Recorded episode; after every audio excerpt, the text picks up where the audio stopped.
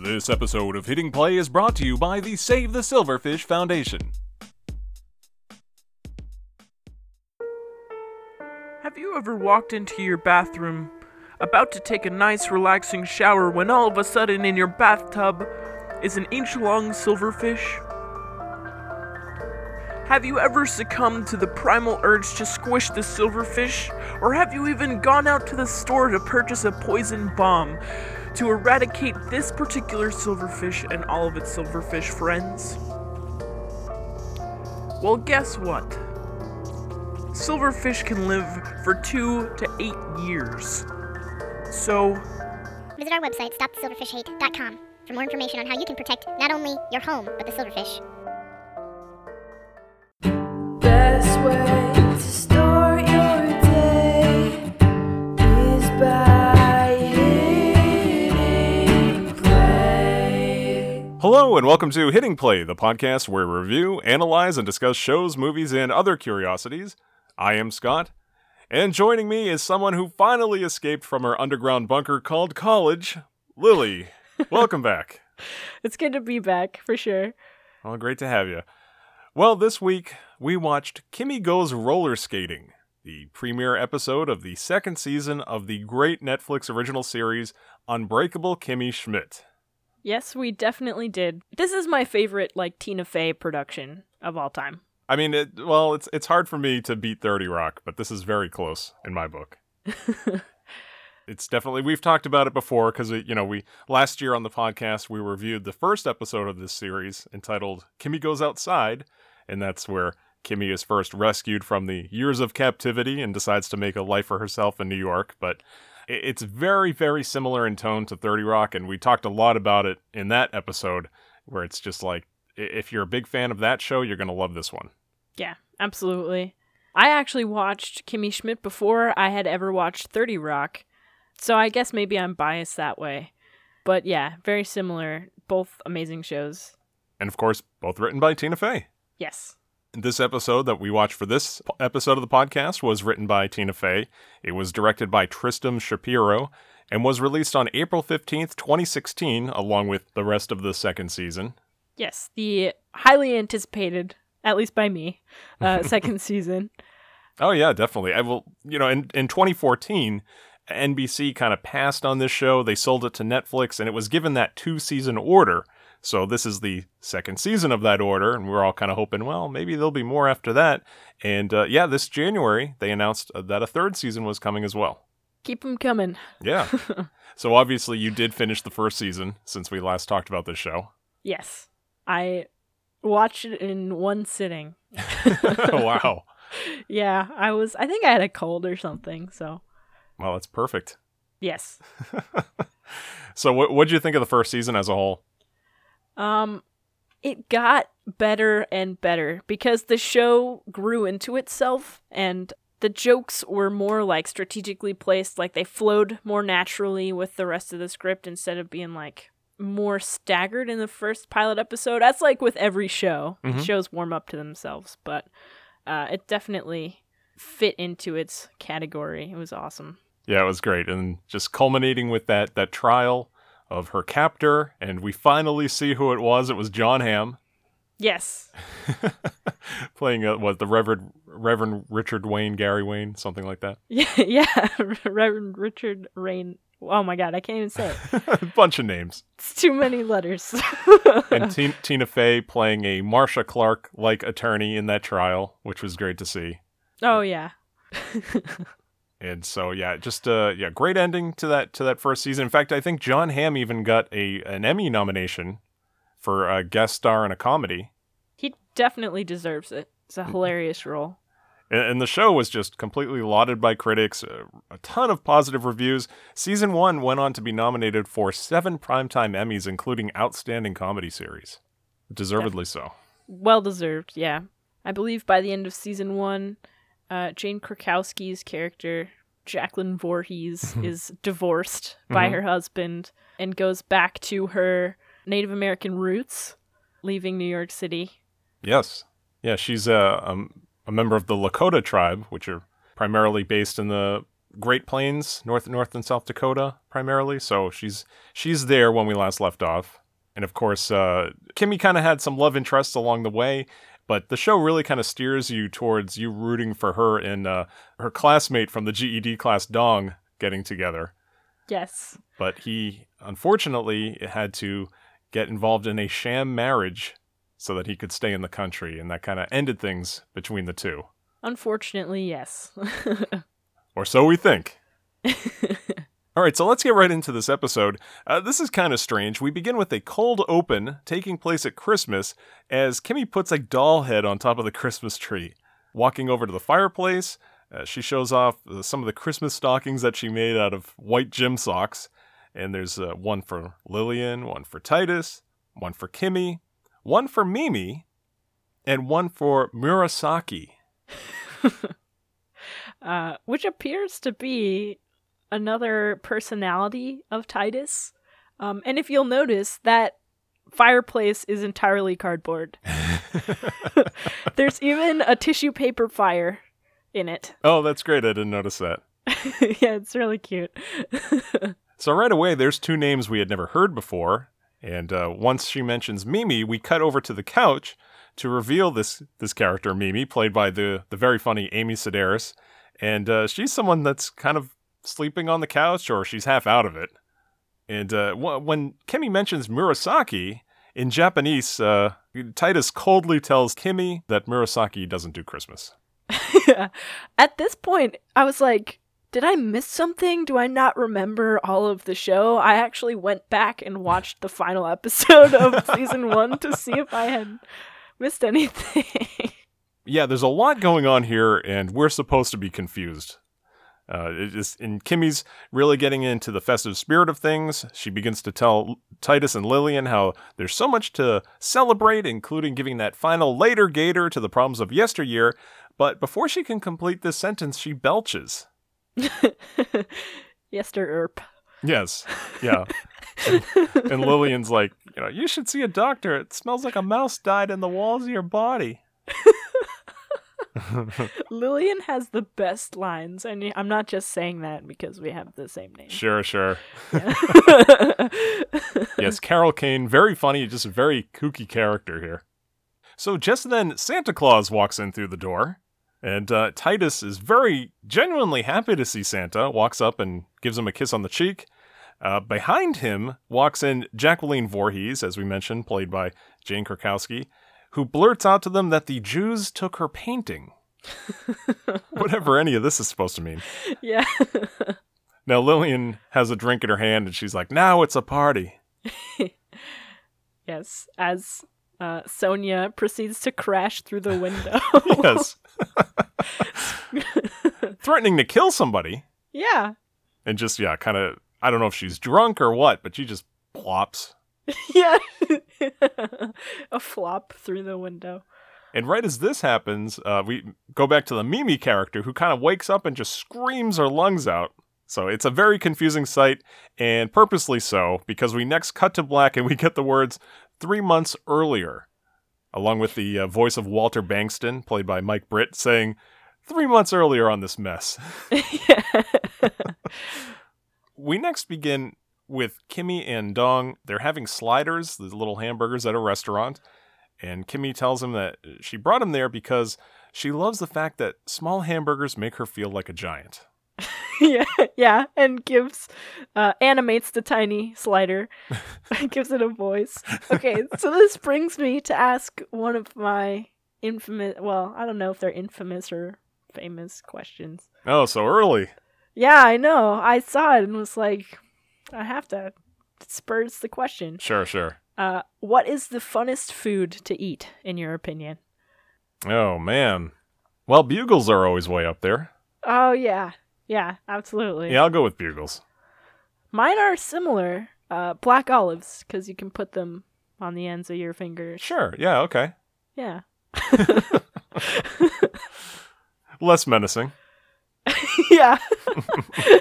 But maybe a little healthier. Well, we all die someday, so.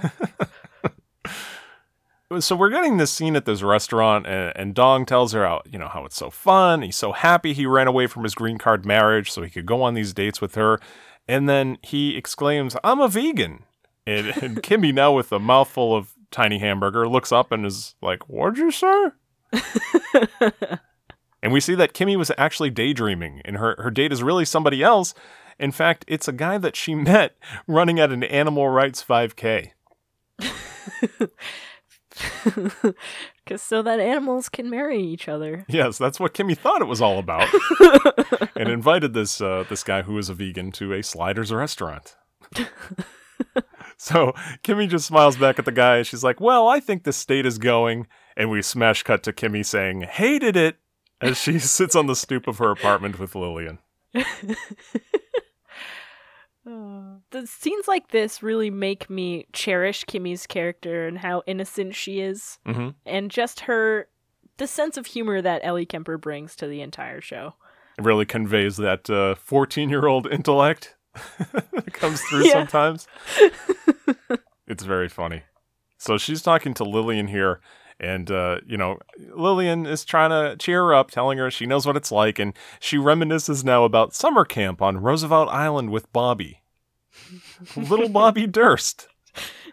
She explains, yeah, that was her first crush, meaning he literally tried to crush her. So, I looked up Robert Durst. I was going to ask if you knew who this was. This was the first time I ever heard of him, but Wikipedia informed me that he murdered his wife. Allegedly. Yeah, who disappeared in New York in 1982. Yes. Yeah, in fact, he gained a lot of notoriety within the last year because of the HBO documentary series The Jinx. Pretty widely talked about on social media, because right after it aired, he was charged, at least in that murder, I believe. But anyway, yeah, it's not something funny. But what was weird about that documentary series is just Robert Durst's mannerisms. Just guilty or not, just a very strange personality, very quirky. I mean, if you notice, he has very dark eyes, which we'll see later. You know, there is somebody playing Robert Durst in this show. He belches quite a bit on the show. So it's just very, very weird. And so, of course, yeah, it figures this is who Lillian has as her first crush. Makes sense. Yeah. It's fitting in this case, I guess. So Lillian's, you know, trying to cheer up Kimmy. She's telling her, yeah, you want to have the career and the husband right now, but you should have a little fun for at least 5 minutes. So that she suggests that they go out. And she tells Kimmy she makes a really good wingman because men find her approachable due to her large eyes and hair like beautiful spaghetti. I love those lines. I love them. This show, I mean, like we've talked about in the previous episode, it is so joke dense. Oh my God. Yeah. I've watched this episode 3 times now, and every time I watch it, I get something that I didn't previously. Yeah, it's just, it's impossible to pick up all of it in one sitting, which is great. Yeah. So she tells Kimmy that what they'll do is they'll go to this place. Lillian will get a guy on the hook for Kimmy. She'll slip them a disco biscuit, whatever that is, and pull a switcheroo. And then Kimmy's facial expression is priceless. One very much akin to what I would make in the situation. Yes, any normal person. So Titus, at this point, storms down the sidewalk past them, saying something to Kimmy about getting a divorce. And so Kimmy leaves to join him, and as she does, Lillian asks 2 questions. Do you like Spanish guys, and can you roller skate?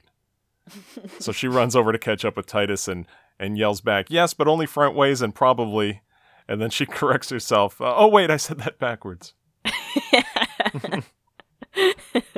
And so from here, we cut to the opening sequence featuring, you know, scenes of Kimmy's rescue and there's old family photos and the auto-tuned theme song made by the Gregory Brothers featuring the character Walter Bankston's eyewitness account.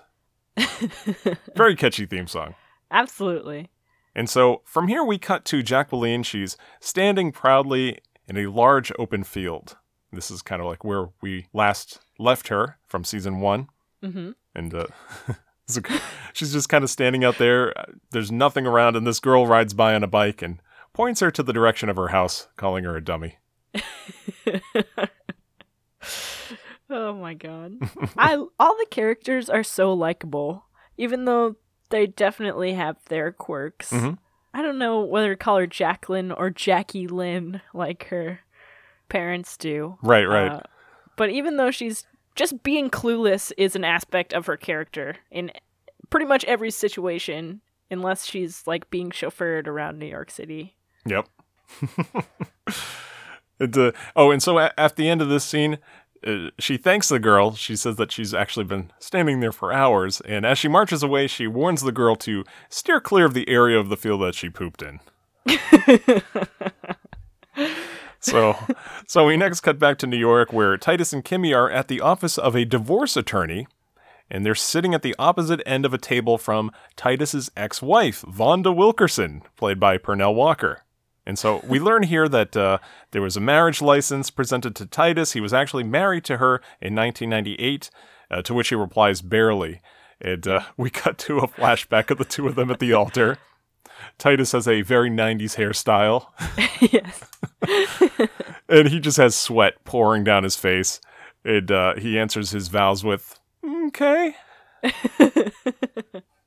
And so, cutting back, we find out that Titus had abandoned Vonda that very same day, actually before they even had their first dance. That apparently they choreographed together. Yeah, they seem to have worked hard on it, but never got to perform.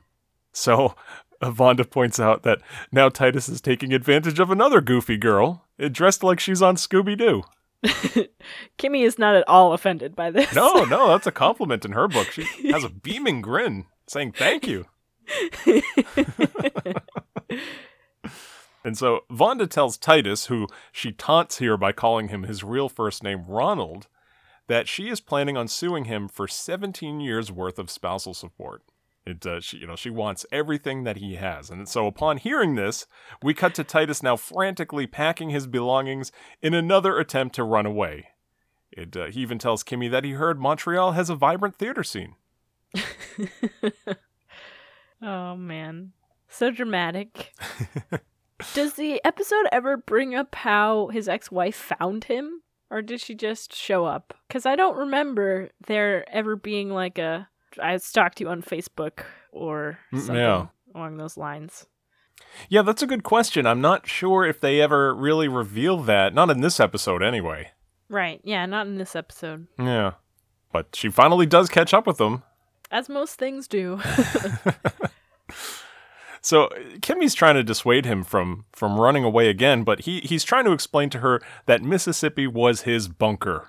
And so we flash back to Titus and Vonda's wedding day. We're at the reception. Titus is, he's getting ready for his mundane life ahead. He's telling a very hard-of-hearing wedding guest that he starts work Monday at Vonda's uncle's mulch business.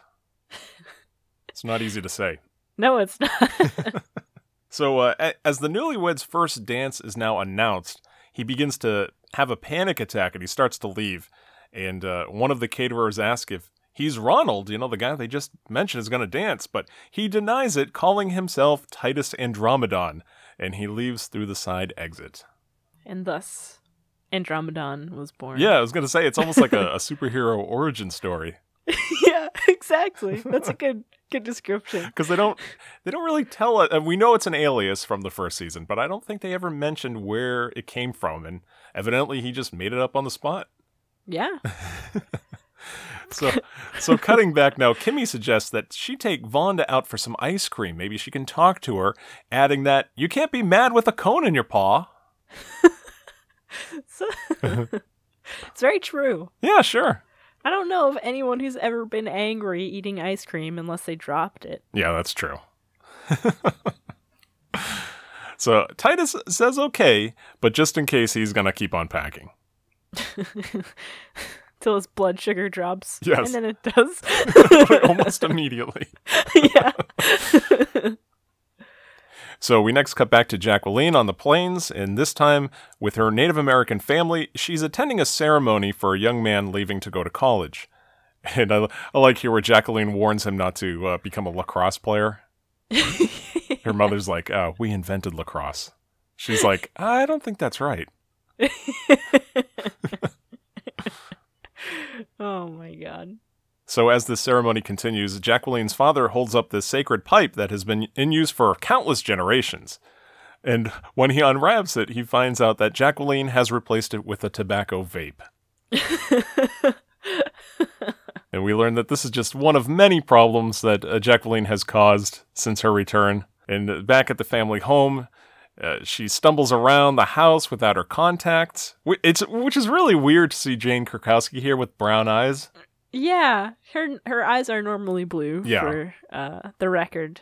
So, in fact, she is wearing contacts in this scene. Yes. Yeah, it's funny. It's almost like in Back to the Future Part 2, Michael J. Fox wears brown contacts when he plays his future son, Marty Jr. And it's just it just looks a little off. It's strange. Yeah, unnatural. But here we learn that her blue contacts are also used for vision. She refuses to, to give in to that white culture, which also includes drone wars and lip sync battles. I would love to see a lip sync battle. I've never witnessed one. Oh, there's whole television shows about it. Oh my God. Yeah, you got to get some TV over there in college. Yeah, I do. I'm missing all of modern pop culture, apparently. Yeah, you missed a whole cultural phenomenon. So, drat. So Jacqueline's parents, they know that she means well, but they beg her, please stop trying to help. And she wants to be that daughter that she should have been the whole time, in her eyes. So she asks for something that she can do. And so her father's like, well, you can go out in the fields and do this harvest super special important dance, which, you could tell, of course, he's making it up on the spot. Yeah. She hears this and she's like, oh, sounds important. So Jacqueline is so excited now. She has something that she can do. She tells her parents aloha and walks into the wall and out the door. Oh, my God. So cutting back to New York, we see Kimmy is sitting on a park bench with Vonda, and she's comically enjoying her ice cream cone in this scene. And she is getting through to Vonda. Vonda admits that she really doesn't even want Titus's money. She's really there just for an apology. Yeah, which is totally understandable. Yeah. So she tells Kimmy, they really did genuinely love each other, even though she knew he liked men and he knew that she liked skinny white boys. And so we cut to this flashback of Titus and Vonda making out on the couch during Saturday Night Live. And when Tim Meadows is announced, while kissing, Titus is kind of looking over at the screen. And when David Spade is announced, Vonda looks over. And when musical guest Hootie and the Blowfish is announced, both kind of turn their attention towards the TV as they're kissing. So stupid. Yeah, kind of a gross scene. So Vonda and Titus, they decided to stick together. And Vonda explains that on the day that Titus actually abandoned her and ran away, all 5 of the aunts that raised him had heart attacks. This was my favorite scene. Of this whole episode. Just the 5 women falling to the floor. Yeah, all just keeling over simultaneously as Vonda's standing there by herself on the dance floor. And then RoboCops her way out of there. So cutting back to the park bench, Vonda tells Kimmy that Ronald would have never abandoned her, that man that did that was Titus. That's the man he is today. And it's somebody that she doesn't even recognize. And she warns Kimmy that she is the new Vonda, someone that's just trying to clean up his mess, and once he's done with her, he'll abandon her too. So she tells her, watch your back and wash your arm, in which Kimmy picks up her arm, and it's now just covered in melted ice cream. Of course it is. So just then, they both get text messages at the same time, and we next cut back to the lawyer's office where Titus is nervously waiting. So evidently, the lawyer called this emergency meeting. So Kimmy arrives and asks Titus who else he has abandoned in his life, and well, thinking back, he's like, well, Sam Goody credit card, football scholarship, there's his stupid cousin Darius who got more handsomer than him, and he's not going to pay this lawyer. Just terrible. Yeah, really bad. So the lawyer walks in, and Vonda behind him, and he says that he's bearing good news and bad news. And the bad news is Instagram canceled his account due to lack of interest. But the good news is that in 2008, Ronald Wilkerson was declared legally dead. Dun, dun, dun, dun. No. So, Vonda's like, well, he'd been missing for 10 years. And, considering his diet, she was being generous. And after acknowledging that sick burn, the lawyer goes on to explain that she did collect his Social Security and money from an insurance policy that he took out on his legs. That part killed me. It was very funny. And so basically, Vonda cannot sue somebody that's dead. In fact, throughout all of this, she may now owe Titus $500. Yeah. And, Titus, being very gracious here, stands up, taunts, and celebrates as he leaves the room. Yeah. Snapping not once, not twice, but like 4 times as he exits. So Vonda just looks over at Kimmy and is like, yeah, good luck with that, Kimmy. So we cut to later that day as Kimmy and Lillian are strolling down a sidewalk on their way to their ladies' night out at the roller rink. And Kimmy's asking if Titus would ever do to them what he did to Vonda, and Lillian is like, yeah, yes, but who cares? She's so focused on getting men for Kimmy at this point. So along the way, Kimmy stops at the dollar store for silverfish poison. And she's told by the guy that works there that somebody has already picked up the last one, and Kimmy turns to see Dong holding the last box. So Kimmy approaches, she tries to act calm, asks about his wife, Sonia, and of course this is the lady now that we saw fall through the window at the beginning of the episode. And Dong tells her that he and Sonia are having people over for brunch, but the silverfish ate all of their towels. And, Kimmy hears this and remarks that his English is getting really well. This is very funny. Such a bizarre interaction between them. I know it's to, highlight his English that she makes those grammatical errors, but generally Kimmy doesn't make those kinds of mistakes. Oh, sure, she says things like, what in the ham sandwich, but they kind of are grammatically correct. Sure. They're colloquialisms. They're not so much mistakes. But, yeah. She's been underground since 8th grade, so yeah, cut her some slack. And I'm sure seeing Dong makes her nervous. Mm-hmm. Yeah, basically, he was helping her with math. She was helping him with English. And, yeah, he's been doing pretty well since they last parted. And he explains that without Kimmy being there, he's had to watch a lot of Keeping Up with the Kardashians. Oh, and then he imitates one of the Kardashians in their voice, yeah. Very whiny voice that he does. And he does this a couple of times throughout the show. So funny. So Lillian walks up and she invites Dong to join them roller skating, but Kimmy refuses. She's, you can't skate threesies. That's, pretty well known. Absolutely. It's a golden rule. But Lillian tells them, as luck would have it, she ran into her old flame, Bobby. And so now we cut to Fred Armisen greeting them from across the store, playing a very senile Robert Durst. Who has a suitcase, like the whole episode. He's got the gray hair, he's towing this suitcase on wheels, and he's got those dark black contacts, very dark eyes. Yes. So, Dong thinks about it, and he agrees to go. He's telling them that, Sonia's at her Bikram hot yogurt class, and he needs to be out of the apartment for 7 hours after he sets off the silverfish bomb. And so they all agree, and they all leave. So we next cut back to Jacqueline doing her very important dance in the middle of a cornfield.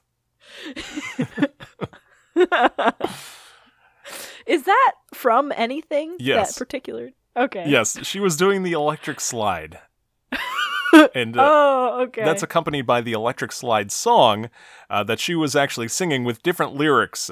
Basically, the lyrics that her father gave her were about praying to the corn god. It's electric, boogie woogie oogie. Yeah. I don't know what this dance is supposed to accomplish, but she's just, really going at it, going through the cornfield, doing this dance, singing about praying to the corn god. And after doing this a while, the girl that we saw earlier on the bike, she rides up laughing as she asks Jacqueline why she's doing that wedding dance. It, mostly any time I've ever seen the electric slide has been at a wedding reception. Yeah, absolutely. Jacqueline, now everything's kind of clicking, and she realizes what happened, and she runs back home. So we next cut to the roller rink, where Kimmy and Dong skate together, and they catch up a little bit. Dong is telling her that the fancy brunch he mentioned is really just to impress the immigration officer. He and Sonia basically have to be married for 2 years, and then he can be like a real American and get divorced. Which is unfortunately true. Isn't it like 50% of marriages now end in divorce? Yeah, the statistic is very high now. Ah, it's ridiculous. So Kimmy's kind of uncomfortable. It changes the subject back to the Kardashians, which Kimmy says she never really had seen the show before, but she happens to just know all of the stuff about... She said she knows Kim is a butt star and married a rapper who hates college. And she goes on and on about all this information that she knows about them, and she's like, how do I know this? And then she realizes, oh yeah, from the regular news. I'm still waiting for Kanye West to make good on his... MTV Music Awards promised that he was going to run for president in 2020. So Kimmy asks Lillian, how is any of this good for me? She wants this new boyfriend, but just not one that's married. Even if it is a sham marriage, she still respects that. And Lillian tells her about something they have in New York called moral relativism. Basically, who cares about right or wrong? And she now pushes Kimmy into Dong, who catches her in an embrace. I believe he says, you have so many more bones than Sonia. Yes. And to which Kimmy responds, I used to drink a lot of powdered milk. Yeah. So, fun fact, there are some scientists that believe that milk actually takes calcium from your bones, making them less strong, in fact, because it raises the acidity in your body, which pulls different minerals from your bones to compensate. Oh, interesting. So yeah, fun fact. Yeah. And the fact that, Kimmy drank a lot of powdered milk when she was younger, of course, that's kind of what you'd have in a bunker, kind of a reference to her life underground. Yes. They now kind of just stare into each other's eyes for a little bit, but Kimmy quickly skates away, telling him, have a nice life. So now we cut back to Jacqueline, and she's confronting her parents for lying to her. Evidently, she was causing so much trouble, her parents just really didn't know what to do with her anymore. Her father asked, how did you cause 2 silo explosions? Well, if I knew that, then there wouldn't be 2 of them. Yeah. They know that she means well, but they tell her, what, you belong to another tribe now. You need to return to New York. And just like that dream catcher that she attempts to fire nightmares from, her connection to New York is like a thread that's holding everything together in her life. That was a close second scene. Yes. She's got pew, pew, pew. Like, what are you doing? Firing nightmares. That's not how it works. So Jacqueline leaves. Outside, we see that Durnsville, Indiana police car she stole, and now it's just completely covered in dirt and dust. Yes. She realizes she should leave. Out of habit, she gets into the back seat, and she shuts the door and gives orders to the driver, forgetting that there's not one even there. And forgetting it's a police car. Right. Which locks. From the inside, so there's no getting out. No, she's completely trapped. She's starting to panic. She's pounding on the glass, and she's screaming in Sioux, but all that she really knows is coffee and white idiot. So, of course, nobody hears her, and it really can't see her because everything's covered in a layer of dust. Yes, a really unfortunate position. Now, we next cut back to Kimmy and Titus's apartment, where Titus opens the lids on 3 pizza boxes, and he starts singing about his pizza party for one. Very odd scene. How is he going to eat 3 whole pizzas by himself? Oh, man. That was what I was wondering the entire time. Yes. Now, Kimmy's confronting him about being mean to Vonda, not even apologizing. He basically won this battle, but he still had to gloat. And Titus tells her that there's 3 things he doesn't do. Did you catch this? Yes.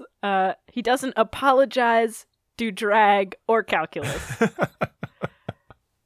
And just a little note about this scene. When Kimmy walks in, Titus calls her the nickname Kim Blake Nelson, and that's a reference to the actor Tim Blake Nelson, who you might remember playing her stepfather in season 1, the state trooper that ended up marrying her mother. And who also got stuck in a tree. Yes.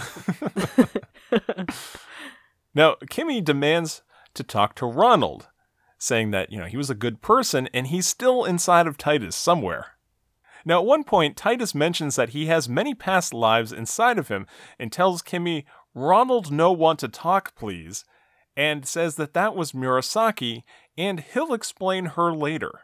And whenever her name is brought up from this point forward, he'll say, oh, I'll explain her later. And it's pretty meta because it's almost like he's addressing the viewer instead of the characters in the show. Yeah, that's true. We're kind of learning this at the same time as Kimmy. Basically, there's another small piece of that puzzle of the opening scene. We're given these clues as we go along. And if you notice, too, he also quickly breaks into a Scottish accent. Yeah, that he's not even sure where that came from. A lot of multiple personalities we're seeing here. Yeah, I mean, it definitely goes with the show's theme of making light of something extremely serious. I guess. So almost after willing it out of him with like a gesture, like she's fighting him or something. Yeah, it's an exorcism. Yeah, really. Ronald Wilkerson. Yes, exactly. Now Titus finally breaks, and he's talking in a slightly higher-pitched voice, and he says that he didn't want to hurt Vonda Jean, and he was afraid to face her in case she didn't accept his apology. And then Titus regains control of himself. He's like, shut up, Ronald, you nerd! Yeah. And Kimmy's pretty pleased with this breakthrough. She encourages Titus to embrace his Ronald, because she is really his Vonda now. So Titus assures her he probably won't pack up and leave, and then he sits down to enjoy his pizzas, which we find out. Did you catch what was on these things? Ham and clam. Ham and clam pizzas, which he didn't pay for, by the way. He just found them. Yeah, 3 completely intact pizzas. Ugh. Ham and clam. I mean, that sounds disgusting. Terrible. And don't eat any food you found anyway, but especially not seafood. That's true. That just sounds so disgusting. I don't know. I'm trying to think of what the compliment would taste like. Mm. The ham and clam. I mean, if I can't think of any compliments. Well, don't people wrap clams in bacon sometimes? I guess that's scallops. Scallops, yeah. Clams are what you add lemon juice. You add anything that kind of takes away the fact that you're swallowing an animal's full gastrointestinal tract. Clams have always tasted like big boogers to me, so I just... They look like them, too. Yeah, they're just big snots from the sea. The boogers of the sea. Now I'm getting hungry. Yeah. Is this almost over? So Kimmy can't even believe this. She's talking about, just sitting down and eating his deep dish ham and clam, and she calls everyone in New York moral relatives. She asks if she's the only one in the city who doesn't just do whatevs, whenevs, and decides to do what she wants for once. And she decides from this point, okay, she's going to go and crash Dong's brunch. It's like the most inappropriate thing I've ever heard Kimmy say. She mentions a demon in this whole spiel. Oh, yeah. That's right. Yeah, her language gets very TVPG in this scene. That's right. Yeah. I forgot about that. Yeah. So we cut back to Jacqueline. She's still trapped in the car after some time, and the heat is just beginning to get very overwhelming. And now she begins to have visions. So she sees her parents here and the girl that made fun of her. A giant head of corn. Yes, we actually see the corn god, who tells her, you belong to a different tribe now, boogie oogie oogie. And also the Redskins logo. Yes, that's great. He just asks, why am I still a thing? Yeah. And so the vision of her father repeats, contact, contact, contact. And Jacqueline now gasps, waking up out of this, and she now knows what to do. And so she kind of lays back on the bench seat and kicks with both feet at the window. And we immediately cut now to Kimmy at Dong and Sonia's brunch. And Sonia's a little kooky, we find out. She's really not all together. Nice enough lady. At first, anyway. Anastasia was written about me. Yeah, she claims that, and not just Anastasia, the character, the cartoon. Yes, the cartoon. Based on her. We also see at this brunch the immigration officer is present, eating some food, and Kimmy is introduced to her as a good friend. Kimmy now asks to speak to Dong in private, so the two of them step into the bathroom, and she's trying to explain to him almost what Lillian was convincing her about the gray areas in life, and she really wants her life to start. But before she can even really get her point across, Dong is just completely distracted by the dead silverfish stuck to her. Yeah, there's like 3 of them. Yeah, just like they keep appearing in her mouth and her hair. I've never actually seen a silverfish in person, thankfully. They sound like terrible creatures. Oh, they're on the Cape, Lily. Are they really? Yeah, I already had one in the bathroom this year. Oh my god. That's terrifying. They're creepy. I've never seen them, but apparently they're pretty common in like urban areas. Mm-hmm. Fun fact about silverfish. They cannot climb vertically as fast as other creatures like spiders and stuff because of the way their appendages are. Mm-hmm. So silverfish on the walls are more likely... Well, they're more likely not to be on the walls. Okay. They're more likely to be on the floor. Fun fact. Because I was so curious. I was like, what is a silverfish? I only know about this from Minecraft. Oh, that's right. Yeah, they're in Minecraft. I forgot about that. They are in Minecraft. Well, just like in Minecraft, they are very fast. And they kind of move, like wiggle side to side as they run. Oh, that's so gross. They're really cool looking there. I mean, they're shiny. They're, like silver. It's aptly named. They're kind of shaped like a fish, almost. So you can see where they get their name from. But very creepy. If you got one every so often, like one will show up in the tub or something. And yeah, I already saw one this year. Just kill it. Just kill it with fire. Or trap it in a cup and let it go outside. I mean, I guess I won't endorse the genocide of silverfish, but... Or keep it in... You know what I'll do is if I happen to see one again, I'll keep it in a jar for you as a pet. Oh. Well, they live 2 to 8 years. Really? Yes, oh, wow. They live 2 to 8 years, says Wikipedia. That's crazy. I didn't realize that. Isn't that gross? Flies live a week. These things live as long as, a mouse or something, like a regular actual pet. Yeah, that's longer than squirrels. They live about 5 years, I think. And they eat sugar, so. Oh, I store candy in the tub. All right. Yeah, well, that's good. I'll have to change that. Oh, that's crazy. All right, so is everyone creeped out sufficiently yet? We're talking about boogers of the sea. Yeah. Bugs that will live in your house for 8 years watching you. Yeah. So, back to the scene. Kimmy is trying to get her point across, but every time she does, Dong is like, oh, you got a silverfish in your hair, or she spits one out of her mouth, which is so nasty. And so... She's trying to get this one out of her hair, and of course he tries to blow it gently out of her hair. She pulls off her scrunchie, she shakes out her hair, and now the two of them kind of like look at each other for a second, and they kiss. But now this time Dong pulls away, and he says that, this and what happened the night before, they were all mistakes, and really he just doesn't want to be deported. Yeah, it's nothing to do with his feelings for Kimmy, it's just that he wants to not leave America. Yeah, he came all this way, and he's not going to sacrifice everything. He can wait. And so he tells her that, she should probably leave. And Kimmy kind of feels bad and is like, well, maybe see you in 2 years. So back at the apartment, Kimmy returns to find Titus dramatically packing his things. And so Kimmy follows him outside, yelling the whole time about not running from your problems. And she eventually follows him to the train station, where we find that the train to Biloxi is running 2 hours late. And now Titus spots Vonda and walks over with his suitcase and a boombox. So there's a guy standing there that works for Amtrak. He has conductor written on his hat. And the conductor tells Kimmy, oh, you think we're a train company? He says, we purposely make the trains run late so people can find each other in romantical fashion. It's like the camera moves across. We just see all these people reuniting and kissing like all around them. It's really funny.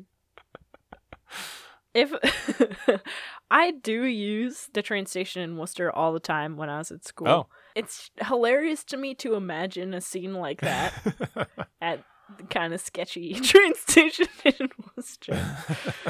Oh my god. 2 hours late, you think you'd see a lot of angry people more than anything. Yeah. Oh my god, the trains are so right on schedule. So Titus now finally goes up to Vonda and apologizes for abandoning her. He offers to be her friend without benefits, which she happily accepts. And they're holding hands in front of that sign where it says, I'd like that. Yes. Yeah, she says, I like that. And we cut to see behind Kimmy, there's a poster for Amtrak where their slogan is actually, I'd like that. So quite a common occurrence, I guess, on the train platform. So romantic. So now to pay her back, Titus does something nice for once. He unpacks that pink jacket that he wore to his wedding and a white hat for Vonda. And on the boombox, he plays the song Forever Your Girl. And he makes an announcement to everyone there on the platform that Ms. and Mr. Vonda Jean Brooks and Titus Ronald Wilkerson Andromedon Yoshimura, again, adding, like you said, I'll explain that later. They have their first dance that they never had years ago. And of course, they still remember that choreography. Yeah. I don't even remember what I ate for breakfast yesterday. I don't know how they remember choreography like that after 17 years. Yeah, well, evidently they worked really hard at it. And, you know, it meant a lot to them. And when Titus said something about how she dropped him quite a bit or something. Oh, she was, like, kind of upset by that. So evidently they put a lot of work into this dance routine. Only to have 10 spectators on some platform in New York City. I like this. So they're dancing. You know, everyone's kind of caught up in that loving spirit. So Kimmy runs over to this Asian man and yells, Dong! And he looks up from his phone, and we see that it's not Dong, and he replies, racist. And someone who looks eerily similar to Ellie Kemper comes over to reunite with Karen. Yeah, Karen. He looks up, Karen! And so, you know, Kimmy is happy for this scene here of Titus and Vonda dancing. But, you know, you can still see she kind of goes back and forth from smiling to being sad as she's reminded of this love that she doesn't have in her life.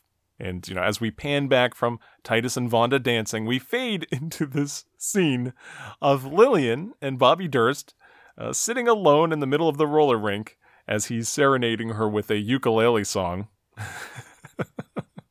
I loved this. It was so good. It's very sweet, but very creepy. Very creepy. The song is about things like how they first met in the middle of the night as he was crouched by a rowboat in Central Park. His compulsive burping is also mentioned, as well as how he's a loon under the Manhattan moon. Yes, and his dark eyes. Yes, yeah, oh yeah, his black eyes. So weird. And so from this creepy and touching moment, we fade to black and the closing credits. Beautiful start. Beautiful start to season 2. Yeah, excellent. Kind of just picked up from where they left off, really. I request more musical numbers with Lillian and her love interests. Although I really hope Bobby Durst is not a recurring character. I don't think he is, fortunately enough. Yeah, I don't think so either. So, now Lily, how much of season 2 did you watch so far? I think I've watched the first 3 episodes. So far, it's really good. I had to stop myself because I knew I would just watch it all, and then my day would be gone. Right. But everything that's unexplained in the beginning cutscene will be explained. And that's all I'm going to say. Okay, so they don't keep you going. Definitely, yeah. Now, one complaint I heard from somebody that watched this episode was that, you know, they didn't like how Jacqueline was kind of separated from everybody, and we had a cut from the New York story to the Great Plains story. But that kind of resolves itself, right? Oh, yeah. Like, literally the first 2 seconds of the next episode. Okay. She comes back very soon. That's an odd complaint. I thought so, too. It didn't bother me in the least, but... Yeah. I guess what shapes Jacqueline's character is how she reacts to the people around her. I mean, even though she's not with the typical characters like Kimmy and you know, whatever person she's hired to do something mundane for her. She still has hilarious scenes, and you learn more about her in this episode. That's weird. Maybe they just don't like her character. Yeah. Do you have a favorite part of this episode? Yeah, you know, I thought some of the funniest parts were in those Jacqueline scenes, you know, where she's talking about just the little lines about, you know, we invented lacrosse. Like, really? I don't think that's right. And we're just like, the super important dance is just the electric slide that just to get her out of the house for a little while. And, you know, she's doing this dance for the corn god, which we actually see. You know, I don't think we mentioned this. It's actually a puppet, like a we see like this puppet of an ear of corn talking to her. There's a lot of funny stuff there. And one thing I should mention too is, you know, there's a lot of not poking fun at Native American culture, but, you know, obviously this character is within that, and it's done tastefully, I would say. It's not like really making fun of the Native American people, but more making fun of Jacqueline and how clueless she is. Yeah, it's really making fun of ignorance of that culture. Yeah, exactly. So, yeah, just there's so many funny things. It's hard for me to even pick something out because it's just... Yeah, Kimmy's lines are great when she's talking about how she's dressed like she's from Scooby-Doo, and just Ellie Kemper's performance where she's got that huge grin, like, thank you. Yeah. It's very, very funny. Oh, my God. Yeah, great show. I can't wait to watch the rest of the season. I'm going to be sad because then I'll have no Kimmy Schmidt to watch. Yeah, I know. You got to space them out now. Yeah.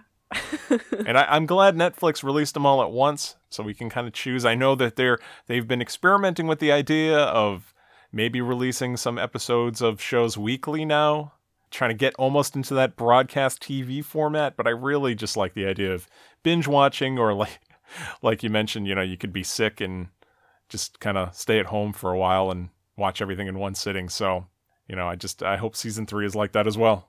Yeah, for sure. It's gonna be great. I have absolutely no doubt in my mind, because Tina Fey is pretty experienced now. Like, she knows how to put out good content. Oh, yeah. She's one of the best. That's consistent, so. Yep. All right, well, that'll pretty much do it for this episode of Hitting Play. As always, you can email us with your comments, suggestions, any silverfish facts you have, whatever you got for us, at hittingplayshow@gmail.com, or you can talk to us on Twitter @hittingplay. Now, Lily, do you have anything you want to plug? I'm going to plug my website, even though it's still under development from, I believe, the last time I was on. Okay. I was talking about. But I do have an actual homepage now, so that's good. It's lillianbunyea.com, where you can see the game design projects that I've been working on, and I've got something in the works, and it's going to be awesome. So make sure to check that out. Very cool. Do you want to spell that? LillianBunyea.com. Cool, and I'll put the link in the description of this podcast as well. Sweet. I am on Twitter. My name there is @MCandFriends. You can follow me there. I am also on Vine, and there I do flip page cartoons, little humorous animations, and my name there is MCandFriends, and you can follow me there. If you listen to us on iTunes, please subscribe and leave us a 5-star review. It helps us out, and if you do, you will get a shout out on the show. We try to be creative with those. For Android users, we are also available to stream and or download on Stitcher. We can be found on TuneIn Radio, and we are now on the Google Play Music app. So check us out there as well. Well, we have been Lillian Scott, and this has been Hitting Play. Thank you so much for listening. I think I'm in the mood for a ham and clam.